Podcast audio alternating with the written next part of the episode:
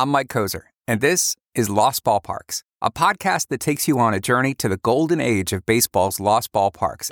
Join us now for another Brooklyn ball game here at Ebbets Field, Brooklyn, USA. Greetings, baseball fans. This is Mel Allen greeting you from Yankee Stadium in New York City. Hello, everyone, with Bob Prince and Nellie King. This is Gene Osbert speaking to you from Forbes Field in Pittsburgh. Well, friends, here we are back at the Polo Grounds in New York City. We're underway in the first of a twilight doubleheader at Tiger Stadium. And it's baseball here at Crosley Field. Just the start of things. So pull up a comfortable chair. If you want to take your shoes off, go ahead. Wiggle your toes, and we hope you'll have a cold shave for it throughout the evening.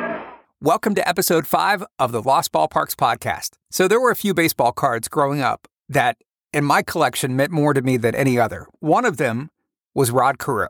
Rod Carew was a lifetime .328 hitter. He finished his 19-year career with 3,053 hits, was AL Rookie of the Year, an 18-time All-Star, an AL MVP trophy that he collected in 1977, seven-time batting champion, only Ty Cobb and Honus Wagner had more, and a first-ballot inductee into the Baseball Hall of Fame. Rod Carew is our guest today on Lost Ballparks. Hi, Mike. Rod Carew, how are you? I'm good. I'm just enjoying life right now. Grew up watching you play. Was at Tinker Field when you were with the Orlando Twins. And wow. It was one of my first games, so this is like a full circle moment for me, and I'm just thrilled to be able to talk to you today. Wow, thank you. In your book, One Tough Out, which is a great read, by the way, and it's available at Amazon.com, you talk about growing up in Panama. You and your buddies would use broomsticks to hit bottle caps with, and you would customize your broomsticks with players' names. What player did you have on your bat? Yeah, so I had Jackie Robinson on one, and Ted Williams on one, and Roy Campanella on the other one. You would listen to World Series games in Panama on Armed Forces Radio, correct? Right, yeah. This is the American Forces Network. Another bright, brilliant fall afternoon here in Yankee Stadium with the temperature in the high 60s, the sun shining brightly.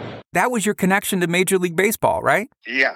The thing that I wondered about was when the guys would come on and say, "Oh, we have 50,000 people at the game today." And I said to myself, that must be a tape they're playing to try and get me interested with the crowd noise and stuff like that. So I decided that when I got the opportunity to play, I'm going to see if 50,000 people come to the ball games. And sure enough, they do, you know. I used to concentrate 50,000 people. I couldn't imagine that many people. Right, because in the town you grew up in Panama, how many people, like 4,000? Yeah, that's it. So in your late teens, you then moved from Panama to Washington Heights in New York and would play baseball at McCombs Dam Park, which was so close to Old Yankee Stadium. So as a kid, growing up in Panama, I mean, you're like I said, you're only able to listen to baseball games on the radio. And now you're in a park next to, I mean, literally in the shadow of Yankee Stadium and those great Yankee ball clubs. I was like in awe of that place. And I never went in to watch a ball game, but I played outside of the stadium a lot. And you probably as a kid are thinking, oh my gosh, okay, that's where Mickey Mantle lives. You know, like that's where he plays. Yeah. And at some point in the early 60s, I think you mentioned in your book that Willie Mays and the now San Francisco Giants were back in town to play the Mets at the Polo Grounds, and you got a chance to go. First of all, do you remember how you got to the game? I just walked to the stadium, you know, because I wasn't living too far from it. So, you know, as a kid, you know, you just walk. What do you remember about the Polo Grounds? I remember sitting in the bleachers. I didn't have money to pay for good seats, so I sat in the bleachers, and, you know, I watched Willie Mays from, you know, like right there in front of me and making these catches and throwing. He had a great arm. You're out by the clubhouse in the bleachers, and you're literally where I would have had a perfect vantage point 6 years or a few years earlier when he makes that catch in the 1954 World Series against the Indians. Yes. There's a long drive way back in center field, way back, it is. Oh, Willie Mays just brought this crowd to its feet with a catch, which must have been an optical illusion to a lot of people. It was a nice park, too, you know, and I mean, I enjoyed. Yeah, I bet. You know, but I was working as a kid in the grocery store, and so I couldn't take off any time and go. So in high school, you're playing on a sandlot team, the New York Cavaliers, And while on that team, you were discovered by a twin scout. In fact, the games that he watched you play, I think you went like 8 for 9 with a bunch of doubles, a grand slam. The scout informs you that he would like you to try out the next time the Twins are in town to play the Yankees at Yankee Stadium. And I'm just wondering, because you would have been maybe 17, 18, walking into the clubhouse at Yankee Stadium. And seeing Harmon Killebrew. Right. Tony Oliva. That day in the cage, you absolutely raked. I mean, you were crushing balls, but I can't imagine how nervous you must have been. Maybe you weren't, but I would think, you know, given the surroundings and the people that you're next to. Well, I wasn't because, you know, baseball is, that was my outlet of what I thought about playing when I was young. And so I was like, I just went in there like I was a veteran into the batting cages and took batting practice. The guys were surprised that as a skinny little kid that I could hit the ball that far. In fact, you're hitting the ball so hard that at one point, the Twins are like, get him out of the cage, because they're worried that the Yankees will sign you. Right. I figured I must be doing something right. Right. So they knew that I could swing the bat, so now they had to try and talk me into signing with the team. It's amazing, though. I think about what kind of level of concentration you must have had, because here you are. Let's just, go back to the early 60s. This is pre-renovation at the old Yankee Stadium when they had iconic freezes surrounding the ballpark. This place that you had only listened to on the radio. Now you're standing there and you're able to zero in and just concentrate on the pitches being thrown to you, and you just start crushing the ball. Yeah. But you know what, to me, it was like I was playing sandlot ball with my buddies. I wasn't in awe of standing, plating, and swinging a bat because I knew that I could hit.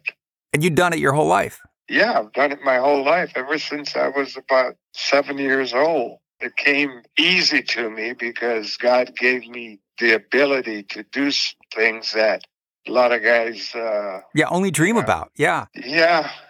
The day after you graduate from high school, the Twins make an offer to you, $5,000 signing bonus, $400 a month salary, and that was the beginning of one of baseball's most remarkable careers. And I imagine that you'll always have a soft spot in your heart for Baltimore's Memorial Stadium because on April 11th, 1967, the Twins are playing the Orioles, and you get your first hit off Dave McNally. Yeah. And, then I was nervous. I was like, here's one of the best pitches in the game. And that whole staff was unreal to hit off of. Jim Palmer, Cuellar. Wally Bunker. Yeah. What do you remember about that first hit, about making contact? When I hit the ball on the ground, I knew I had a chance to beat it out because it was going up the middle. And Belanger was playing me to hit the ball more to left field. And so when I touch that bag, I says, okay, give me the ball. I want the ball. Do you still have the ball? I think it's in the Hall of Fame. Wow. Amazing. Yeah. By the way, as a side note, in your 20th game, just to show you how quickly you lit on fire, 20th game in the majors, you went 5 for 5. Yeah, I could hit. Yeah. God gave me the talent, and he says, okay, young man, go and do a performance for me. Well, you did. You certainly did. And when you get called up to, in 67, to the Twins, their home ballpark at the time is Metropolitan Stadium. Right. From the outside, it looked like a great stadium, but not as polished as, say, the Yankee Stadium or Detroit, which was a great park to play in. Oh, yeah, Tiger Stadium, sure. I got accustomed to playing there, and it became one of my favorite parks to play in. It had some unique attributes. I mean, obviously the scoreboard in right field and the way the left field seats were set up. Yeah, I said, well, here we go. I'm home now. And I was really thinking about doing well because I didn't want to be sent out because, back then they could take 28 players north. And then the first month they cut down to 25 limit. Yeah, I can't imagine anybody would think Rod Carew needs more work. I mean, are you kidding? Well, no, I did, especially fielding, because I wasn't a great fielder when I came to the big leagues. I had to learn a lot. So Billy Martin took me under his wing and taught me everything about playing second base, turning double play. He was my teacher. Your rookie year, by the way, your teammate Harmon Killebrew hit 44 home runs, including, as you said in your book, one of the longest home runs you had ever seen, a 522-foot home run blast at Metropolitan Stadium. You were on second base at the time when it happened. I said to myself, you got to be kidding me. That's a long way up there. You know, I was like amazed at the power that Harmon had, because the next day he hit another one just over to the right of it. And that was another big blast. They didn't mark that one. But it just, the ball sounded different off his bat, especially that day. Yeah. I wish my balls could have sounded like that. I think plenty of them did. In July of 1967, you made your first All-Star team. There they go. The American League All-Stars take the field. And the huge capacity crowd comes alive. The game was at Angel Stadium. And you walk into the clubhouse, and who do you see? Palmer. Jim Palmer, right. I didn't look those guys in the eyes. And I just kind of put my head down and say, hey, it's good to meet you. Headed for my locker to put my uniform on. But that's got to be a pretty surreal moment, right? To be with a lot of the guys that maybe you grew up watching. And yeah, especially when I went out on the field. And here is Hank Aaron and Willie and Mick. I'm saying to myself, you know, you've made it. You're playing with the big boys now. Yeah, they've gone from being your heroes to being your contemporaries. Yeah. Your teammates. Yeah, it was just amazing, you know. It's every kid's dream that wants to play the game, to be on the same field with the guys that he grew up admiring and watching every single day. And then in 1968, you're playing in your second straight All-Star game at the Astrodome in Houston, and you hear that Roberto Clemente is looking for you. Yeah. I was standing talking to Killebrew. Tony came over. Tony Oliva. Yeah. He says that Roberto would like to say a few words to you. So I says, oh, great.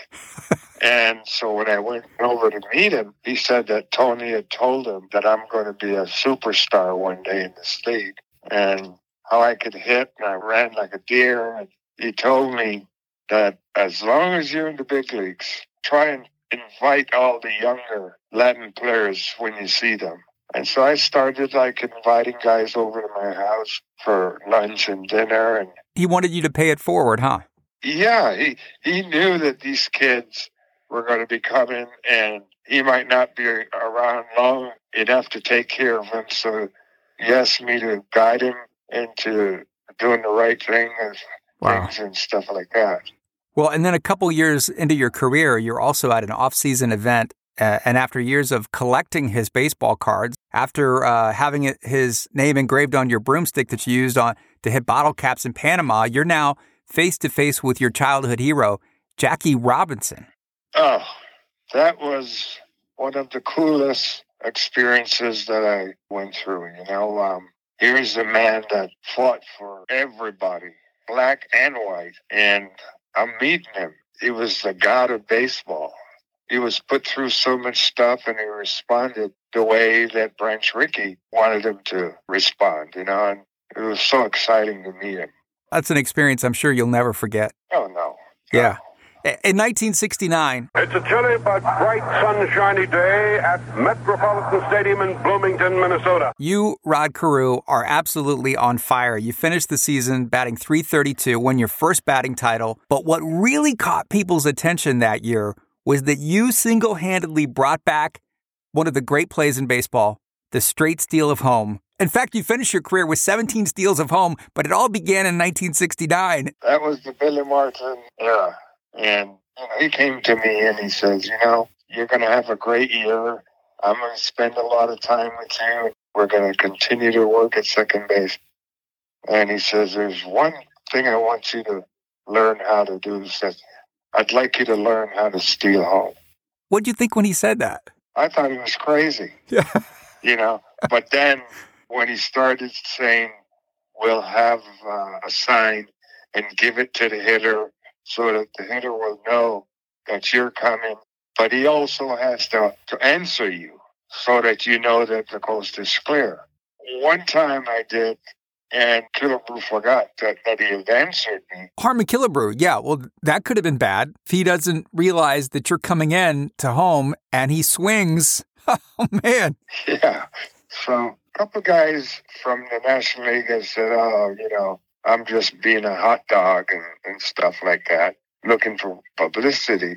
And, you know, it really ticked me off because here I am, my coach is teaching me how to keep this in my back pocket so that when we get into extra innings or something, that we could break it out and tie a ball game or win a ball game with my steal of home. Well, and the other thing is if you get known for that, what it does is it puts pressure on the pitcher, right? Because that's now in the back of his mind, and he may end up walking the guy or throwing a fat pitch to the guy who's up. Yeah, and that happened several times. They forgot about concentrating on the hitter, and they were concentrating on me because I kept walking up and down the third base line. And the guys loved it because they were getting a lot of fastballs to hit. In 1977, Minnesota's Rod Carew making a lot of baseball history with his magic bat. You are really making a run at 400. At one point, this is crazy. When I saw this statistic, I had to look at it twice. You had 40 hits and 87 at-bats. In June at Metropolitan Stadium on Rod Carew Jersey Day, you single in the second inning, bringing your average to 400. And by July, your average is 415. You finished the season batting 388 with 239 hits. Of course, you win the AL MVP that year. What an incredible year. Yeah, you know, it seemed like it was, you know, I was on another plane than all the guys in baseball. It seems that the ball was slowing down when it was coming up to home plate, saying, hit me, hit me. And I tell you, I said, okay, I'm going to hit you. And then I could see like the middle infielders, just at the last second they would move. And sometimes I would hit balls in their direction, and because they moved a couple steps, got me a lot of base hits doing that. You weren't just a great hitter, you were a precise hitter, and that you could do things that very few hitters in baseball history could do. And that brings me to this story, which is legendary. One day, you're at Yankee Stadium facing Catfish Hunter, and before the game, you have a conversation with then-Yankee catcher Thurman Munson. Do you remember that conversation? Yeah. I had gotten 3 hits the night before. So he looked at me and says, well, you got 3 last night, big boy. What do you get tonight? I said, I don't know, a couple more. He said, no. He said, we're going to get you out. Catfish knows how to pitch you, and we're going to get you out tonight. I says, nah, he doesn't know how to pitch me. I says, I know everything that he throws and in what situations. And so I says, I'll tell you what I'll do tonight. I will call the pitches, and I'll call the pitch that I'm going to hit, like just when he released the pitch out of his hands. Right. He said, oh, come on, you're crazy, man. So we walked up to home plate. First thing he did was untie my shoelaces, throw dirt on it. I said, hey, Thurman, earlier I told you that I'm going to show you something that's going to blow your mind. And I said, tonight, I'm going to call the pitches that he throws me, and I'm going to call the pitch that I get a base hit off of and where it's going. Catfish the first pitch, and I yelled out, fastball down and in, just as he's releasing the pitch. And it was a fastball down and in. On the second pitch, I called slider down and in. So he goes out to the mound. Tells Catfish that I would just call both of the pitches. He thinks you're peeking. He thinks you're looking back at him. Yeah. He thinks that because of my stance that I could see his signs. And I told him, I says, hey, I don't have to see your signs. I says, but I'm going to tell you what. This is the one that's going to blow your mind. He said, oh, yeah. We'll see. I said, okay. So he squatted down behind the plate. And I says, okay. Catfish goes into the windup. And he gets ready to release, and I yelled out, fastball, outer half, base it to left field. So I got a double. And I scored, and he looked at me and says, Rod, how did you do that, Rodney? And I says, hey, I told you, you know, I'm good. Yeah. And so the next day, I was standing by the cage, and he comes out of the dugout, and he pats me on the back. He says, man, that was pretty good last night. That was a trick, huh? I pulled my little black book out of my pocket. I gave it to him. I says, look through this and all my at-bats that I have against Catfish. Same sequence of pitches. Wow. You had been keeping track, so you knew what was coming. Yeah, yeah. And that's why I told him, I says, you've got to be kidding me. He says, I'm going to get me a little black book. I says, no, get a red one. So when you pulled it out, the guys know it's danger that's going to happen. There you go. You know. Oh, it's such a great story. I love that. Thurman was a character. Yeah, he was. So on August 4th, 1985, you're now a member of the Angels, and your former team, the Twins, are in town at Angel Stadium. The hitter extraordinaire goes after number 3,000. In front of a crowd of 41,630, Frank Viola is pitching, and you are at the plate in the third inning. American League's most valuable player, while a member of the Minnesota Twins.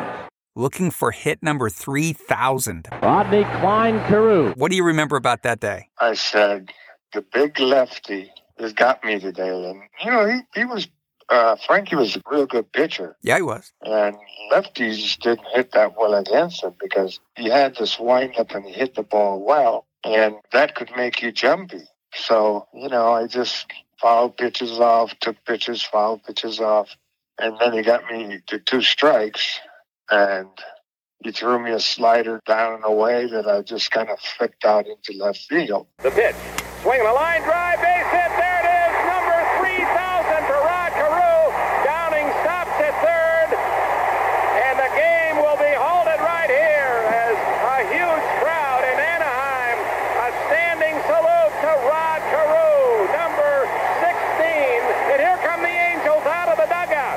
They're going to go out and share this moment with Carew, Boone, the first man there, DeCince, Benitez, Eaton, Gene Walk, hugging Rod Carew. That was it. Hit number 3,000. Hit number 3,000. And that had to feel good, too, because as you're chasing that, right, knowing that moment is coming, that's kind of a stressful time. A little bit, right? Because you're maybe pressing a little bit. Plus, I was playing against the team that I started with, and all the people back in Minnesota were going to get a chance to see this. Right. You know, all the people that followed me during my career there, they're going to get the treat of seeing me get my 3,000 hit. Harmon was doing the TV announcement. What are you thinking? You were there to see number one. You're here to see number 3,000. Harmon all choked up. That's amazing, isn't it? And so it was special, you know. It was really special. As you look at Carew getting the base hit, Honus Wagner, Carl Yastrzemski, Eddie Collins, Willie Mays, App Anson, Lou Brock, Al Kaline, and Roberto Clemente, and now Rod Carew. It was the perfect team and the perfect time to do it. Yeah. Rod Carew, you look at these numbers, lifetime 328 hitter, 19-year career with 3,053 hits, AL Rookie of the Year, 18-time All-Star. Oh, by the way, all as a starter, all in a row. Yeah. AL MVP trophy, 7-time batting champion. Only Ty Cobb and Honus Wagner had more. And a first ballot inductee into the Baseball Hall of Fame. And I love the fact that in 1991, when you get inducted, one of the first calls you made was to your mom. And she said what she had always said to you growing up. God is there for you. That's what she said. She says, he's going to be in your back pocket all the time. He's going to take care of you. What a great moment. Sure was. You know, you have a lot of obviously great baseball memorabilia, things that are important to you. But if you got sent to an island and you could only take one piece of baseball memorabilia with you, what would it be? What's your favorite? The Roberto Clemente Award, because it's for helping people. And that's what Roberto did. That's how he died, you know, trying to take food and medicine back for those people that were starving after the hurricanes. And I learned about doing things in the community. And so I just thought that... pay it forward, yeah. Yeah, yeah. Rod Carew, thank you so much for the time today and being able to revisit your incredible career, talk a little baseball, talk about some of the great old Lost Ballparks that you played in. It has been a great trip down memory lane for me, and I'm sure for many others. Well, thanks, pal. For me, too, you know, because I like talking about things that I've seen playing this game and the different players that I played against that I grew up admiring and was able to be on the same field with. So, yeah, this was great for me, too, also. Yeah, and listen, I will encourage folks to go to Amazon.com, and if you haven't already read Rod Carew's book, One Tough Out, you've got to read it. It's a real fascinating story, talking, you know, from the beginning of your life, all the way to where you're at right now, and it is well worth the time to check that out at Amazon.com. Rod Carew, thank you so much. Thank you.